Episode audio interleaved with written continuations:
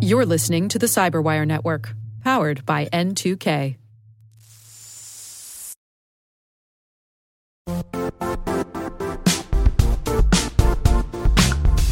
The IT world used to be simpler. You only had to secure and manage environments that you controlled. Then came new technologies and new ways to work.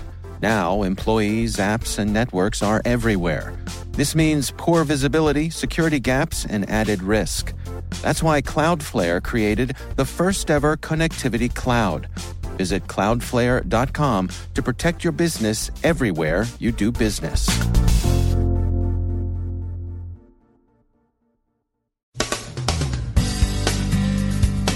Disney Plus credentials are already on sale in the black market.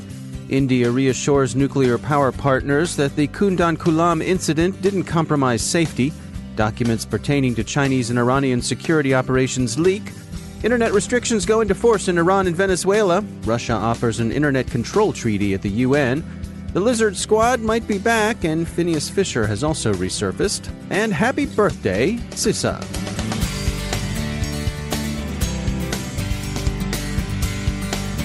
From the CyberWire studios at Data Tribe, I'm Dave Bittner with your CyberWire summary for Monday, November 18th, 2019. We open with some depressing but foreseeable news from the cybercriminal underworld. Disney launched its Disney Plus video streaming service last Tuesday, hours after the debut. Hackers were already offering compromised user account credentials in various dark web markets. They're said to be selling for just $3 to $11, a ZDNet investigation reports. India has reassured its Russian partners that the cyber incident at the Kudankulam nuclear power station did not affect safety or operations, the Hindustan Times reports. Atomstroyexport is assisting with construction at Kudankulam, which, when complete, will have six Russian supplied VVER 1000 reactors. The two countries have also cooperated on the installation's security. The New York Times has published a large set of leaked classified documents outlining Chinese surveillance and detention of its Muslim Uyghurs minority. The repression has been particularly severe in the Xinjiang province. This was a conventional leak, apparently from within the Chinese government, and that there was a leak at all suggests that party discipline may be shakier than it's often thought to be. Many of the measures the government is taking are directed at Uyghurs university students and aim to persuade them that detained relatives are safe and that they, the students, should be grateful for the detentions. Foreign policy says that much of the surveillance technology used in Xinjiang is being built into the smart cities component of the Belt and Road Initiative. Authorities in Kazakhstan, Kyrgyzstan, and Uzbekistan are said to be particularly interested in cooperating with Beijing. The second set of leaked material exposes Iran's role in fomenting domestic unrest in Iraq. Much of Tehran's activity has taken the form of long term, patient cultivation of agents and deployment of influence of a kind long practiced in espionage. The Revolutionary Guard's Quds Force is said to have taken a leading role in Iraqi operations. Facing its own domestic unrest, Tehran has also begun restricting access to the Internet within Iran Wired, TechCrunch, and other outlets say. The proximate cause of the problems the regime is facing in the streets is Tehran's decision to increase the price of gasoline by 50%. The NGO NetBlocks, which maps government produced outages, calls the blackout near total, with connectivity down to between 5 and 7% of normal levels. The AP reports that the government's principal aim of cutting off internet access has been to inhibit street violence by depriving protesters of their customary means of communication and organization. NetBlocks also reports that Venezuela's government restricted access to Twitter, Facebook, Instagram, and YouTube on Saturday. The targeted restrictions were also intended to prevent protesters from organizing and communicating before anticipated demonstrations advocating democratic elections and the replacement of the Chavista regime in Caracas. The U.S. opposes a Russian led cybercrime treaty proposed in the UN on the grounds that the pact would solidify authoritarian control over the Internet, the Washington Post reports. The measure is expected to come up for a vote today. A European diplomat, speaking to the Post on condition of anonymity, offers what the Post characterizes as a representative take on the measure. Quote, the big picture is that Russia and China are seeking to establish a set of global norms that support their view of how the Internet and information should be controlled. They're using every means they can in the UN and elsewhere to promote that. This is not about cybercrime. This is about who controls the Internet. Russia is offering the treaty, which has the name Countering the Use of Information and Communications Technologies for Criminal Purposes, as an alternative to the Budapest Convention, which since 2001 has been ratified by 64 countries, including the U.S., Japan, and all but two of the EU's member states. The draft contains a good deal of what the Post calls unobjectionable statements about the rise in digital crimes and their impact on the stability of critical infrastructure. But it's clearly aimed at building out Internet sovereignty in ways that would criminalize much ordinary online activity. The resolution's sponsors include, beside Russia, China, North Korea, Myanmar, Nicaragua, Syria, Cambodia, Venezuela, and Belarus. Where's Iran, one asks? If the techno libertarians of Tehran aren't co sponsoring, what does that say about the likely effect of the treaty? Two names from the quasi hacktivist fringes have resurfaced. The first is the Lizard Squad. Remember them? Someone claiming to represent the squad told The Independent that his group was behind the failed DDoS attack on the UK's Labour Party. The Lizard Squad, which said it had disbanded in 2014, but whose name has surfaced episodically since, is best known for low grade distributed denial of service attacks against online games and a failed extortion attempt involving a search for non existent intimate photographs of singer Taylor Swift. These are a fair representation of the group's seriousness of purpose. But of course, while the action against labor did show the imperfect execution of the old lizard squad, it's entirely possible that the act was the work of some other individual or group. Anarchist collectives have no very rigorous forms of organization, modes of operation, or intellectual property, and the Lizard Squad's name and logo may easily have been appropriated by some other threat actor. It's simple enough to tweet with an emblem of a high living lizard dressed vaguely the way Eustace Twilly appears on the New Yorker's masthead, only with more of a stoner aspect to the lizard's demeanor than we ever saw in Mr. Twilly. But maybe that's just the way lizards look, because the living's hard out there among the reptiles. In any case, the Labour Party has reassured its members and others that the attack failed, there was no breach, and the party lost no data in the incident. The other blast from the past came in the form of an announcement from Phineas Fisher, who is offering a bounty of a hundred grand. That's a hundred thousand dollars U.S. currency, but payable naturally in Bitcoin or Monero, in exchange for hacks of capitalist expropriators. The social change minded cybercriminal calls his initiative the Hacktivist Bug Hunting Program. He offers as examples of worthy targets South American mining and livestock companies and that activists they particularly dislike, the oil services company Halliburton.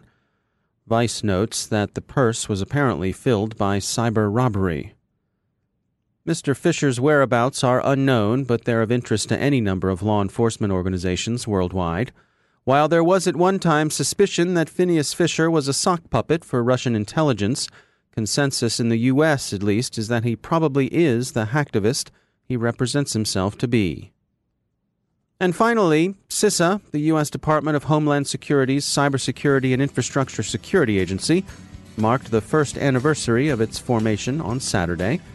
Many happy returns to Director Krebs and his crew.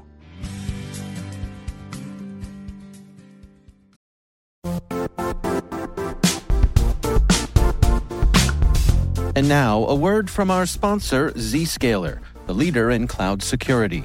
Cyber attackers are using AI in creative ways to compromise users and breach organizations.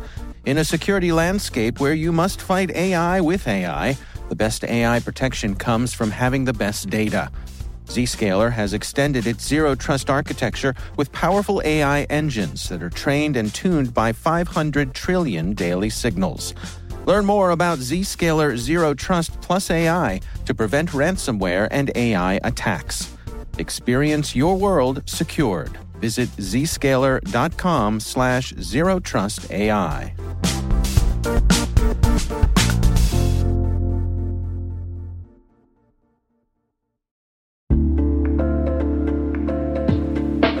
Are lengthy security reviews pulling attention away from your security program? With the largest network of trust centers, Vanta can help you streamline security reviews to win customer trust, save time, and close deals fast. Proactively demonstrate security by showcasing key resources like your SOC 2 or ISO 27001 and provide real time evidence for passing controls.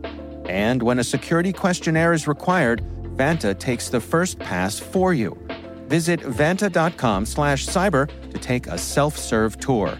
That's vanta.com slash cyber.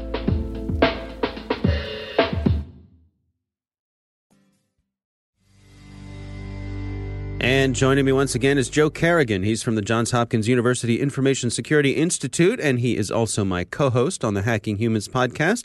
Joe, it's great to have you back. Hi, Dave. Uh, through the magic of pre recording, as we air this segment, you are actually attending the NICE conference. Right. Uh, give us a rundown. First of all, what is that conference? well, it's a nice conference. Uh, it sounds like it. It's, Uh, it's in the name. right. NICE is actually the National Initiative for Cybersecurity Education, and it's uh, a program out of the National Institute of Standards and Technology, NIST. Yeah. So NICE was started in 2009 by President Obama, uh, based on some previous work by President Bush called the Comprehensive National Cybersecurity Initiative, uh, and it focuses on educating people to get them into the cybersecurity workforce. That's really what the purpose of the NICE program is. I see. And, so you head out there representing uh, Johns Hopkins. Yep.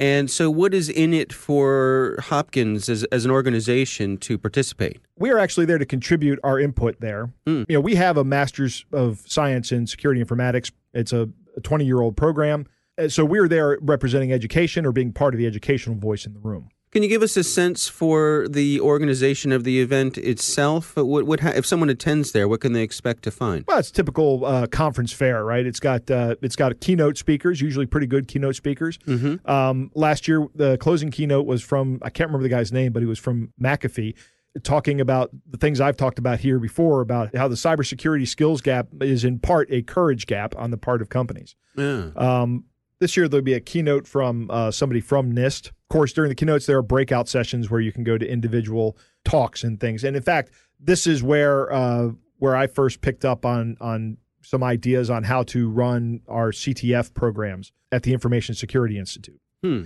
So we have our students participate in these programs, and it's actually pretty important for their skills to build their skills for it. And, and this semester, we've had students participate in three of these, and one team has actually uh, made it to the finals in the Maryland Cyber Challenge. Hmm. We're happy with that.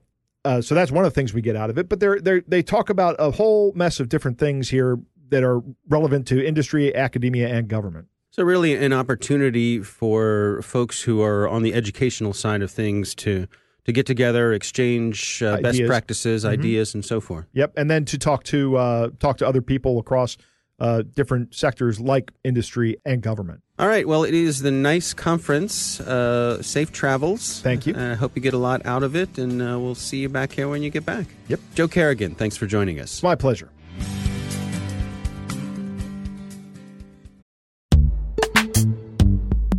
Struggling to secure on prem apps with modern identity? Don't worry, you're not alone. Join industry leaders from Fortune 500 organizations to secure your apps on any cloud with any IDP, regardless of your environment's complexity. Meet Strata's identity orchestration platform, Maverics. Say goodbye to the headaches of app refactoring and legacy tech debt. With identity orchestration, you can modernize legacy apps to use MFA or passwordless authentication in a few weeks, migrate from one IDP to another, and so much more without changing the app. No matter your IAM use case, Strata extends the value of your current identity investments. And the best part? You can try it for free today. Visit strata.io slash cyberwire to share your biggest identity challenge, and they'll hook you up with a complimentary pair of AirPods Pro. Don't miss out. Visit strata.io slash cyberwire. That's strata.io slash cyberwire.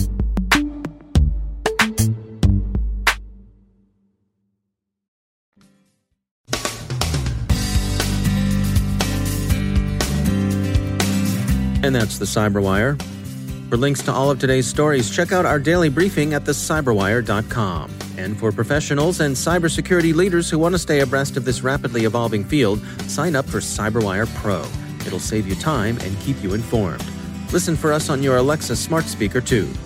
The CyberWire podcast is proudly produced in Maryland out of the startup studios of Data Tribe, where they're co building the next generation of cybersecurity teams and technologies.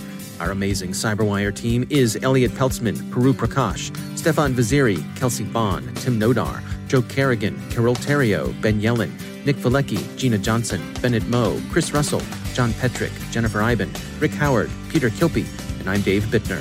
Thanks for listening. We'll see you back here tomorrow.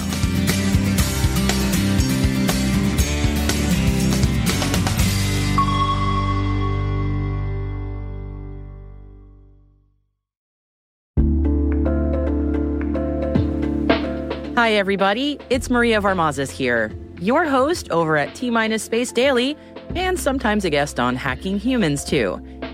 We here at N2K Cyberwire work hard to bring you concise, intelligence driven news and commentary, and we'd like to know how we're doing. Please take a few minutes to complete our audience survey and share your feedback to help us continue to grow and meet your needs. Visit cyberwire.com slash survey. That's cyberwire.com slash survey to get started. Thanks so much for your input as we reach for the stars. It means the universe to us.